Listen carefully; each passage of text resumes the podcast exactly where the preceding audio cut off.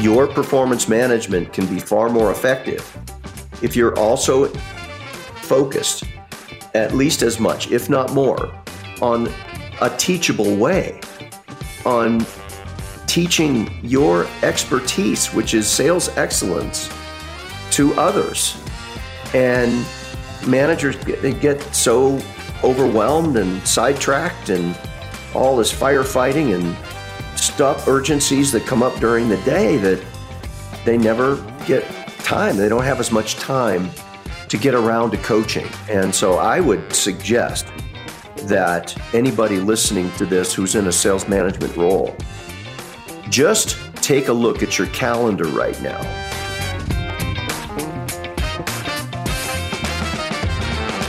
Hi, friends. Welcome to the Sales Enablement Podcast. I'm your host, Andy Paul. Now, that was Kevin Davis. Kevin's the founder of Topline Leadership and author of the book titled The Sales Manager's Guide to Greatness. And today, Kevin and I are talking about the importance of hiring coachable sellers.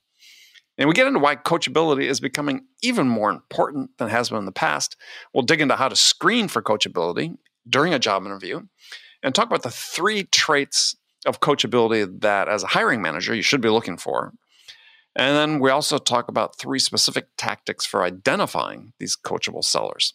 All this and much, much more. Before we get to Kevin, I want to remind you to subscribe to this podcast wherever you listen to it. And if you subscribe, we'd certainly appreciate it if you could also give us your feedback about how we're doing in the form of a review. So thank you. All right, let's jump into it. Kevin, welcome back to the show. Thanks very much, Andy. Great to be here. Great to talk with you again. So, where have you been sheltering these past many months? in the Reno Tahoe area. Ah, beautiful, beautiful. Yeah, it's uh, it's a nice place to be. A uh, little smoky now. The California fires are drifting over this way, but oh yeah, you know we don't have any fires locally, but uh, it's pretty bad down in the Bay Area. Yeah, well, we'll keep our fingers crossed for you because uh, September is sort of the fire season. Yep, it yeah. certainly is. Yeah, so yeah, same thing true here in Southern California. It's September, October are the ones you want to watch out for, and the Santa Ana winds start kicking up. So exactly. All right. Well, today we are going to talk about uh, the importance of hiring coachable sellers, among some other topics. Um, and this is something you'd written about, and it's it's it's interesting. It's I've been thinking about this a lot in context of COVID and increase in virtual work and so on. And I've been thinking yeah, I was thinking back to the days that when I was hiring people for positions in Europe and Asia and Australia. I was opening offices in those places and and hiring sellers and sales managers there and and certainly coachability was was one but and but I hear you know people talking about that a lot but there were like other characteristics I thought were equally as important. I'm just curious in your take on that because you know I thought we got somebody remote. They've got to be self-sufficient to some degree you know emotionally self-sufficient they if not uh, you know intellectually self-sufficient on the product they have to be uh, resilient they have to be resourceful so in addition to coachability and we're going to dig into that but i don't hear people talking enough about screening for those characteristics right if we're to if you're to hire a sales team or if you're moved your sales team virtually and you think you're to keep a large chunk of them if not all of them virtual for some foreseeable period of time aren't there more attributes we should be screening for? Absolutely. Uh, you know, obviously, uh, somebody that is uh, self-directed and motivated is essential because um, they have to be able to work independently on their own and uh, having clearly defined process and uh, standards of excellence so mm-hmm. that we are not just communicating what we are bare minimums, but I would say our our best producers. You know, what what does your top salesperson do differently in terms of their skills and and wills or attitudes, and and really look to look to that as uh, you know as some of the, the the qualities and characteristics you're you you need to look for. Well, I was just thinking this in the sort of the larger context is inherent in this whole move to virtual, which yeah was forced on us. We had to do. But we're now making this assumption that everybody has the emotional makeup to work remotely, right? And especially in sales. And and it's like, yeah, I don't think that's the case. I mean, again, back to the when I was hiring people for these offices overseas, I was like, that was really the first thing I was I was really more focused on is how would these people be able to survive on their own, coming from environments oftentimes where they were working for companies and they were you know office based and out in the field, you know, the hybrid type role, and and I just wonder, hmm, is this really where the rubber is really going to meet the road for companies that continue to sort of push down this virtual road? Is what if know a substantial portion of their team just can't operate in that environment. We're just assuming they can. Well, uh, obviously you're you're going to have problems. I think if if if if you're managing an outside sales team, they've always been virtual, and you know, as a manager, you could fly in and join them on important mm-hmm. customer meetings and things of that nature. So, you know, you had a chance to observe them. I mean, and so that's I think one of the big changes is many of the inputs that sales managers had ways to observe their salespeople in the past have have gone away. Um, and you know, joining a salesperson on an important Zoom meeting, I mean that that's such a small percentage. Of course, the salesperson is going to be well prepared for that, right? It's an important meeting, but what I like to see when I would do a ride along with a salesperson is how are they interacting with all the customers, the other customers that call them? Mm-hmm. How do, you know what kind of calls are they receiving during? I mean, I mean today, if you happen to work with a salesperson, they don't want you riding in their car. That's so, true. Not for an extended period of time. Yeah, you're you're you're back in the other rental car with a mask on, and and if you happen to have a customer meeting, you're probably doing it in the lobby of a company, standing ten feet away from the customer. I mean, so we've lost our ability to observe in many ways that we had in the past, and so getting back to your original question, it's it's self directed. It's it's the people, I think a lot of outside salespeople have already been working in this virtual world. It's the inside salespeople that are now forced to, uh, you know, work from home that, uh, you know, their life is, is, is changed. So you do need to pay attention to, you know, what are those, what are, what are there? I mean, do they have kids running around and, uh, you know, kids working from home? I mean, there's just so many different issues to, to deal with in this challenging time. Uh, but you know, I mean, according to the the research, this is not going to go away, and, and people can well, be more productive and make more calls from home. So, you know, yeah. Well, I just it's more I, sort of you know thoughts about the nature of work itself. We've we've been office centric by and large, as you said, field salespeople notwithstanding. Um, and so increasingly, as we switched to inside sales, we've we've built up and up and up the the sales teams in the offices.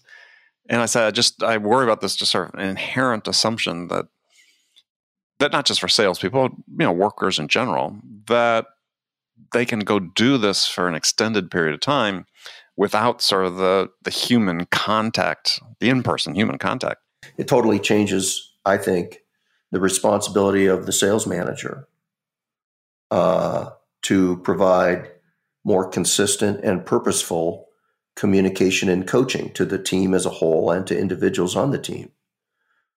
Uh, otherwise, people who work from home, if they don't have interaction with the team and they don't they don't connect as much with the team, they they do develop some sense of isolation and you know I'm all in this just for me and it's only only me here and they become become disconnected from your company yeah. That's not good. I mean, yeah, I think, well, that's what I said. I think it's just going to be, I think this is, I don't say the other shoe that's going to drop, but it is a shoe that's going to drop at some point. Is that, I don't know, I don't know how big a percentage of workers it is, but certainly less than the number that are working from home currently, that over time just can't perform in that environment. I mean, it's it's it's going to be really interesting to see. So, well, yeah, it, it is. You know, I mean, to segue into our you know the coachability topic, how mm-hmm. important is that? Well, it becomes very right? I mean, I think that this is this is this idea of hiring coachable people, uh, being conscious about hiring coachable people as opposed to sort of have a nice to have, a nice to have, but being very conscious about it. You know, it's relatively recent, but it's it is yeah, that, to me it's like number one thing, right? Uh, I completely agree. Um, so let me let me ask you, Andy. Uh, sure. Do you do you know the origin of the word coach? Uh, no, I could stall you long enough to look it up here on, online, but but uh, no, tell me what it is. Well, it dates back to the uh, England in the 14 and 1500s, where mm-hmm. Uh, if somebody wanted to move from point A to point B faster, a horse-drawn coach would enable them to do that. Right. And that's where the word coach comes from. So I think the important operational thing there is that the person has to want to move from point A to point B, and the coach helps them get there faster. And so when you start looking at coachability, obviously the person has to want to get better. They have to be committed to implementing your coaching, um, or they don't really want to move from point A to point B, and then you have a bigger problem. Well, so that's an interesting point. Is they have to want to improve. Now, there's there's more being written. I just recently read a book uh, by Roger Connors uh, called "Get a Coach, Be a Coach," um, which is advocating that increasingly people have to become their own coach. Yep. I mean, what's what is your thought on that? This whole idea of self-directed coaching is that. Yeah, I completely uh, uh agree with that as the end game but um, a sales manager can help salespeople to. I mean, what percentage of opportunities in a salesperson's funnel does the manager actually get to coach the salesperson on? It's just a it's a small percentage, obviously. And so, if we can help that salesperson to understand how the sales manager coaches, because we're asking better questions, we're provoking thought, we're um, helping that salesperson ask questions of him or herself that they you know maybe wouldn't be asking before an important meeting mm-hmm. helping them to to learn how to coach and then hopefully they will apply that that skill with all of the other opportunities that there are in their funnel and speed up their cycle of improvement and help them get better faster yeah i mean i, I so i'm sort of torn on this i absolutely agree that self this idea of self-directed coaching is important because companies aren't haven't stepped for two reasons. One is a companies aren't stepping up to do it, uh, but b even in the absence of companies stepping up, you still have responsibility for self improvement. Um, and but what's what's interesting to me in, in sales is that you know here I think is one of the professions in the business world that is most yeah sort of performance oriented right and yep. you really get out of it what you put into it I still feel too small a fraction of people make that investment. And I was wondering, it's because in some respects we keep wanting people to do this, make this investment because we think that sales actually should be treated as more than a job. Um, when you say sales should be treated more than a job, what do you mean by that? Well, it's if yeah, if you're just going to the office nine to five, and you do have a desk job, da da da da, yeah, theoretically, right? You sort of say, well, gosh, the, not a whole lot of incentive to listen to a podcast, read a book, read right. an article, so on, to get better. But in sales, your your compensation is tied to this. Yeah. But I still see, on general, too few sellers making that investment. So I call it, you know, they're treating it just as a job as opposed to, I don't know, maybe a lifestyle. You know, obviously the the best ones do, and when you start to think about what do your best ones do that your average and mediocre producers don't do, certainly you know this whole idea of improvement. But I I would offer to you know flip the coin on that and say mm-hmm. that one of the potential reasons why uh, so many salespeople are perceived by managers as uncoachable is because the manager is providing poor quality coaching. well, yes. absolutely, well, absolutely, right? I mean, I mean, how many managers? How many managers have been trained how to coach? Well, it, it, yeah, and and with the whole pandemic, it's if you've lost your ability to observe your salespeople in action, the sales manager's natural instinct is to fall back on what they can still see, which is activities and sales results. And that's what I call scorecard coaching. It's it's a way of, you know, like if you're a, uh, you know, in in the game of golf, if you gave your scorecard to a coach and said, "Hey, what do I need to do to get better?" the coach can't really help you. You know, well, don't mm-hmm. make bogey on par threes. you know, I mean, and yet many managers kind of rely on scorecard coaching now because they have difficulty observing their salespeople in action. And so they're just kind of managing the numbers. So I would advise that managers really look at, you know, getting more involved, get, making more proactive uh, and purposeful connections with your salespeople individually and collectively. I mean, well, and use embrace technology like Ring yeah. DNA that provides you with their conversational AI product to record calls and and um, either self coach them as an individual or for you know managers surface coachable moments in the calls where you can come in and, and help your reps get better absolutely you've got to take your time and make sure that you have the technology and the tools uh, to see what's going on and and then provide better quality coaching uh, because you know coaching by the numbers is kind of looking in the rearview mirror we've got to have the purpose of helping salespeople get better and make sure that the advice we're giving them this month is better than the advice we gave them last month. Well, right. Okay, so that brings up an interesting point because I've raised this this question before. Is is yeah, if you look at this idea of performance improvement as a process that that sellers go through, is I've made this statement before, and I'll ask you this, or I've asked the question before. Is is if you say, okay, well, if performance improvement is a process and the rate at which a process moves is is based on the rate determining step is that I believe for reps improvement, the rate determining step is just what you said. It's the rate at which their manager gets better. yeah. Well, I mean, I don't think sellers can get better any faster at a rate faster than their manager gets better. Yeah, that's a that's a great observation, Andy. Uh, no question. Um, and from a manager's perspective, uh, uh, you can influence your salespeople and you can control yourself. So, what can you as a sales manager do better or differently to make a more meaningful connection to each of your salespeople and mm-hmm. speed up their cycle of learning? So it brings up a bigger question, which yeah, is one that I was planning on asking a little bit later, but I'll, I'll bring it up now because you're talking about you know, how we help our, how we enable our sales managers to be better coaches. Because the research shows that the most important thing a manager can do to improve the performance of their people is to effective coaching. Mm-hmm. So you look at our annual spend as an industry on sales training, it's like $20 billion a year, of which a tiny fraction is spent on training sales managers.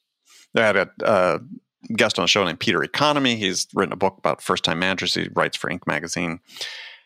And he said the, the average age at which a person gets their first leadership training is like 41 or 42 years old after they've been a manager for 10 years on average.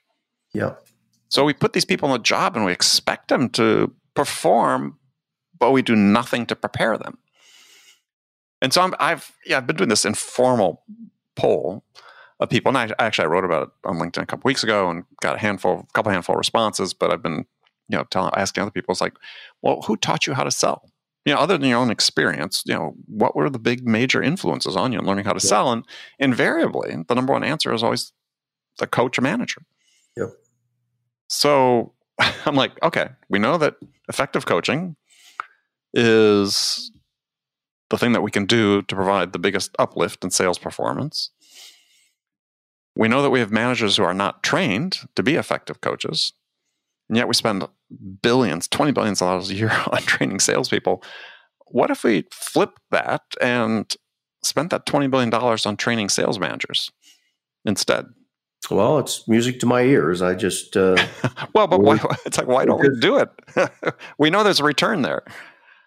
Yeah, we're just uh, releasing now uh, a new online course called the Sales Manager's Guide to Great Online Course, and I think part of the problem in the past is uh, it's been difficult. It's more costly to bring managers together than salespeople because they're spread out and there's a reluctance to bring them out of the field and and put them into uh, a training, and then they get back to the office after they attended the two day leadership summit. If if the company did do that, and they've got you know they two days of travel plus the two days in the training, and they got four days of stuff they got to dig through when they're supposed to be implementing the training. I mean, it's just so. I think a new model for sales manager education that is a remote model that delivers it up in bite sized chunks, uh, accessible from any device, is something that's uh, will enable sales managers to get better faster and coach the way they should. Well, and that gets back to this model of self-directed coaching for managers. Yeah, yeah. I, I still feel like in sales though, and this is is that companies have by and large abdicated the responsibility to to improve the performance of their their sellers and their sales managers? Well, I think there's two there's two issues here. There's a many companies kind of assume that uh, you know a great salesperson will make a terrific sales manager, but the skills uh, of managing and leading a sales team are completely different than selling skills. That's that's one point. And then many companies will deliver a general management training program and include the sales managers in the audience, but the sales managers are sitting there in their own minds thinking, you know, salespeople managing salespeople is different than managing quality control or production or anything else. So this they kind of maybe don't take in as much as they might otherwise because they have this self perception that they're on an island and they do something that's unique to themselves. They face challenges like, you know, the highly productive salesperson that suddenly becomes stuck in a rut, mm-hmm. the prima donna sales rep who who thinks uh, to treat is wonderful with customers and and then dumps all over everybody inside the company, treats them horribly, um, and thinks the world owes them a favor. Um, you have the the the you know the disillusioned beginner, right? Mm-hmm. I mean, who's kind of hit that wall and isn't seeing the success that he or she thought they would, and how you deal with that. I mean, these are all challenges that are unique to a sales manager's role, and many you know many sales managers haven't really ever uh, you know, been educated on how to do it. In fact, I'll share well, this. Yeah, none, none of them have. Yeah. Go ahead. Eleanor, Eleanor, Roosevelt had this quote, which is great. Um, she said, uh, Learn from the mistakes of others. You can't live long enough to make them all yourself. well, so so here's a question for you, and this is the topic I'm exploring a lot on the show with other guests is in my opinion, we we fundamentally manage sales the same way we've been doing it for 100 years. Yeah, we've we've got this you know, senior sales leader, VP, CRO, whatever title we give them these days, and we assume since they're in that role that they are an expert in all these various areas you just sort of started talking about, you know, in mindset and motivation and psychology, right? You know, you're talking about people in a slump, how you get people out of a slump, in performance improvement, which is a distinct skill itself, performance coaching. Yeah, I can sort of create this long list of things that we assume, somebody assumes they're the expert in that. And there's assuming that the next level down, they have some expertise in that as well. And yet these people have never, ever been trained in order to do it. Yeah. It seems like we have to have sort of radically rethink how we manage sales.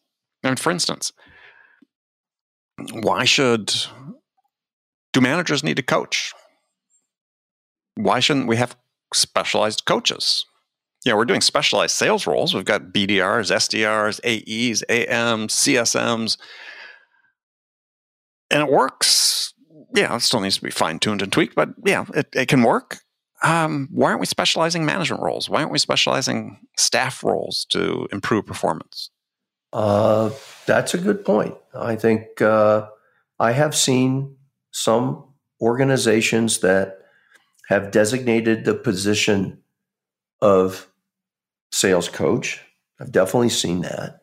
Mm-hmm. Um, I think the the challenge is that when you do that, essentially you give your sales managers the freedom to not be responsible for coaching. Yeah, that's not their job. Their job is to manage the team to hit a number. Yeah.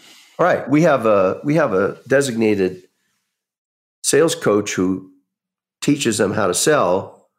You know, and it's the same thing like the hey, sales training is going to take care of that. Uh, my job is to manage the the numbers and look. I sales performance management is definitely part of the equation. It's you have to communicate to individual salespeople and the team what the company expects in terms of behaviors, activities, and results. That's absolutely true. But mm-hmm. your performance management can be far more effective if you're also focused at least as much, if not more, on a teachable way, on teaching your expertise, which is sales excellence, to others. And we, they managers they get so overwhelmed and sidetracked and all this firefighting and and stuff urgencies that come up during the day that that they just you know they never get time they don't have as much time to get around to coaching and so i would i would suggest that anybody listening to this who's in a sales management role just take a look at your calendar right now. How many coaching sessions do you have scheduled with your salespeople? Because we can complicate this, but it is very simple. If you want to be a better coach, it starts with committing part of your calendar to coaching on a regular basis. And there's a lot of different types of coaching conversations you can have, you know, top 5 deals in your funnel. You want to pick deals at various stages in the in the funnel. You can do a one-on-one monthly performance review. You can do a loss review, a, a post-mortem.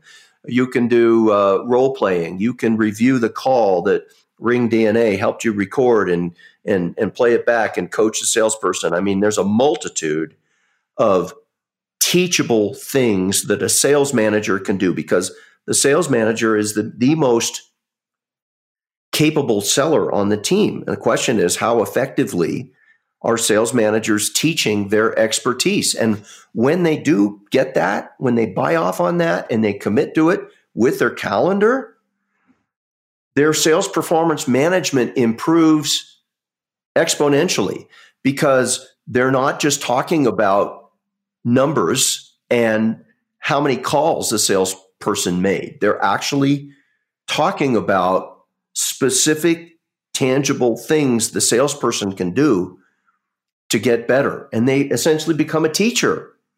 hmm Well, the thing is, I think with a lot of frontline managers is, and not too dissimilar when I when I got promoted pretty quickly into frontline manager, you know, maybe 20 months into my my first sales job. Mm-hmm. And, um, you know, I wasn't a sales expert. I'd been selling for a year and a half, two years.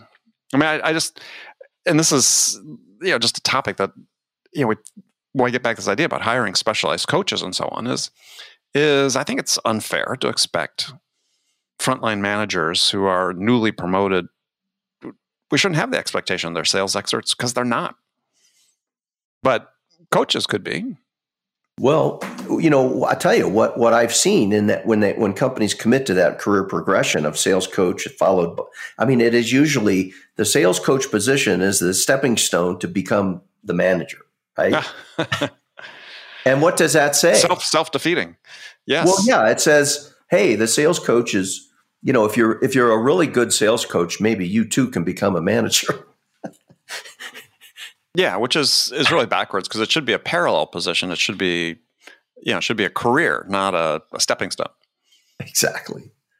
exactly. I mean, I use the example, and people who listen are probably tired of of hearing this, but it, the example of um, sports, yeah, because that's a performance based, you know, professional sports, performance based profession, right? Yep. And the closest analog there is analogy there is to to uh, to sales and you look at the coaching staffs and what they do and increasingly you know they've specialized you know they have physical performance they have mental performance coaches physical performance tr- coaches in multiple dimensions one's health and nutrition the other's strength you know you just look at the coaching staff of almost any professional sports organization it's radically different than what it was years ago when it was you know a couple position coaches and so on now they've got all these specialists and they make a career out of being those specialists oftentimes. So it's like, isn't that a model for what we should be doing in sales? Is let's have these specialized roles. You know, the sort of the the height of it, which is still a little controversial in in in soccer land, but you know, Liverpool, it's my favorite club in soccer. Yep, yep. They have a coach that's paid just to coach throw-ins. Really? Yeah. Now he's one of the few that have done that, but others are coming along because they found that there is a tactical advantage to being able to execute certain uh, plays and motions, if you will, off of a throw-in. Yeah, that lead to you know higher you know the statistic that of, of expected goals that lead to an uh, expected goal rating of a certain shot, and it's like, well, we can do something like that. But I think it's there's we have this reluctance to invest. It, that you know the study that we all have seen about sales coaching is uh, what 18% uplift in performance through effective coaching on individual performance through effective coaching. Mm-hmm. 18% pays for a lot of coaches. yeah. Yes, it does. I mean, every time somebody says, well, we can't afford that, it's like, well, look, can we afford not to, given the sort of state of things right now. Mm-hmm. I mean, state of things being, again, we've all seen the reports, you know, roughly only 50% of reps make their quota year after year, yada, yada, yada. It's like something should change. Absolutely. All right. I'm just trying to blow everything up. well, that's your, that's your uh, professional role, responsibility. yeah, muckraker. But it's, it's true, though. I think that we're just stuck you know, what we've done is we've taken this layer of technology and put it over sales, and we said, "Oh, this changed everything." And in reality, it's changed nothing. Yep, I don't disagree with that. But uh, you know, speaking of uh, speaking of coaches, yes, uh, and coachability, yes. So I was reading Jay Wright, who is the head men's head basketball coach at Villanova University. Yep, he has a motto that he uses in recruiting players. Now, he's, by the way, one, been their head coach for almost 20 years, mm-hmm. won two national championships. Yep. So, an accomplished coach. He says, yeah, for a tiny, tiny, a tiny Catholic school on the East Coast, yes. He hires, he looks for players who are both hungry and humble for coachable. He, he says, I will only hire coachable people how does he hi- find a coachable salesperson or excuse coachable basketball player? He looks for players who are hungry and humble. And I think, you know, the hungry part we all get, right? That's somebody who's goal oriented, driven, and all that kind of stuff. We get that.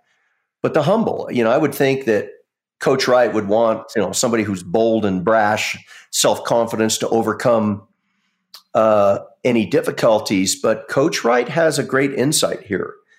He says that uh, humility is essential to coachability. It's a prerequisite, according to Coach Wright. That and and when you think about it, you you kind of agree because it's a, the humility is is the is hey, maybe I'm not as good as I can be. And so then I started thinking about, well, geez, maybe sales managers should start looking for candidates that have a little more humility following coach wright's guidance on this. And how do you how do you spot that in an interview process? And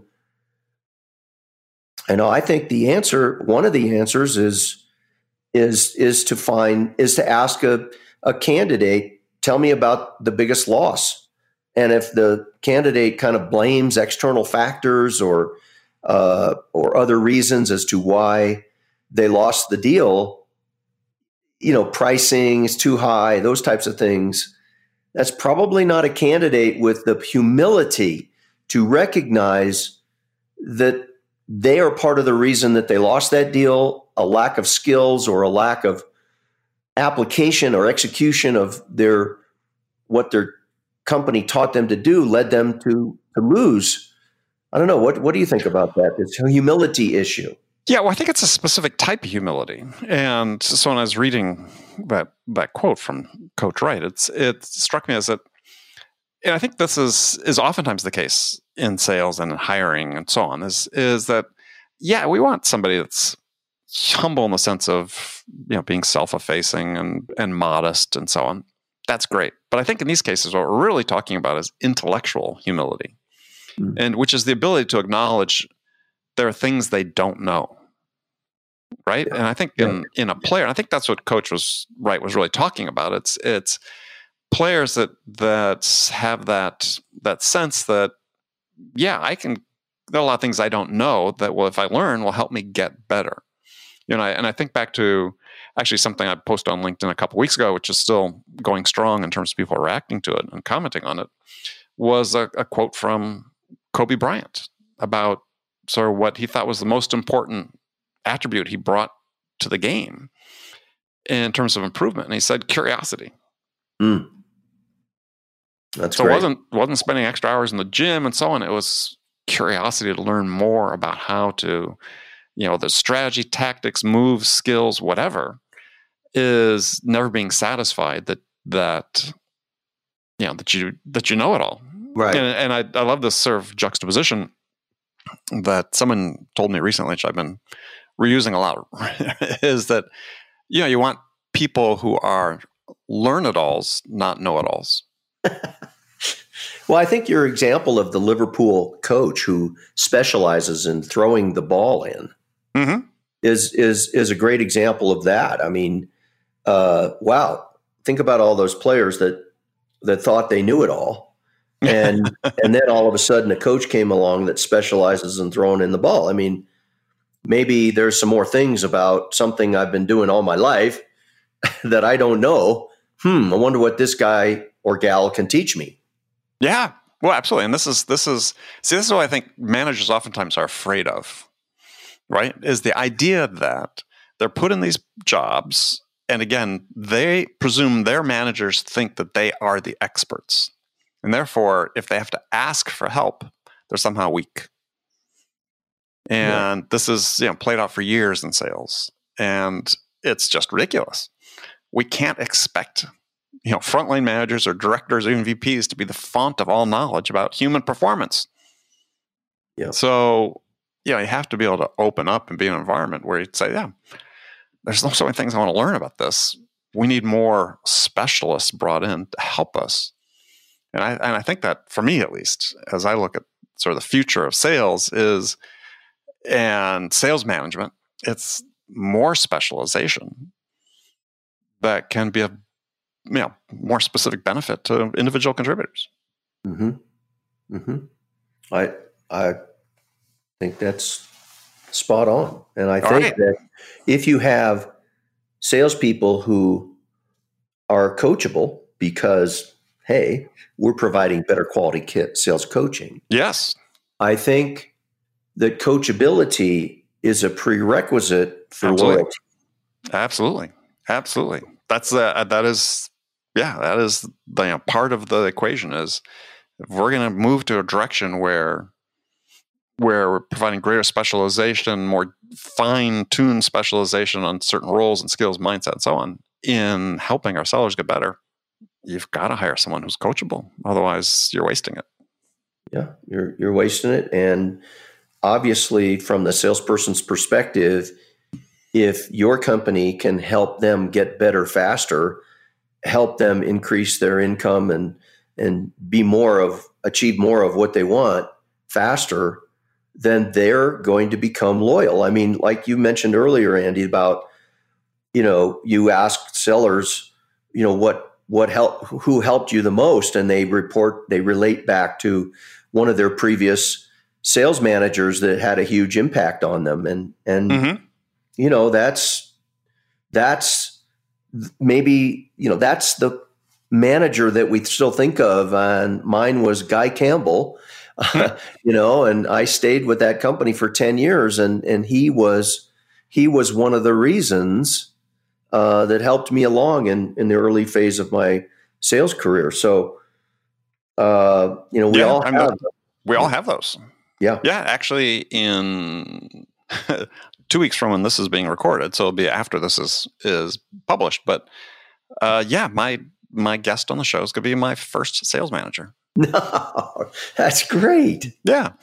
So um, he just he's not going to ask you for a call report, is he? No, no, that's funny. I should have asked that. Um, but he just retired from a sales career as a, a very successful career as a senior executive um, at HP, and and uh, yeah, but it was fun reconnecting because yeah, he had a big influence on me. So, all right, Kevin, we've run out of time, but uh, tell people how they can connect with you and learn more about what you're doing. Well, uh, our website is called toplineleadership.com. And um, I'm the author of a book called The Sales Manager's Guide to Greatness, uh, which is available on Amazon.com or wherever books are sold. And um, by the time you listen to this, we ha- will have released our new Sales Manager's Guide to Great online course, where sales managers can get the education that is so important to uh, to becoming a, a great sales manager. I think that you know it takes a great sales manager to build a successful sales team, and um, you know so for a limited time we're offering a free lesson on deal coaching. You know what are the three steps to having better pre-call strategizing conversations mm-hmm. with your salespeople um, so uh, if you go to toplineleadership.com, you'll find your way to to the free lesson and uh, check Perfect. it out. And there's 36 more after that. So, all right, self directed coaching as we talked about. all right, yep. Kevin, thank you very much, and look forward to doing it again. Andy, thanks so much. You take care.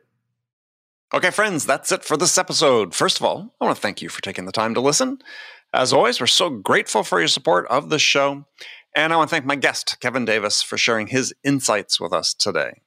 If you enjoyed this episode, please subscribe to this podcast, Sales Enablement with Andy Paul, on iTunes, Spotify, or wherever you listen to podcasts. So thank you for your help. And thank you so much for investing your time with me today. Until next time, I'm your host, Andy Paul. Good selling, everyone.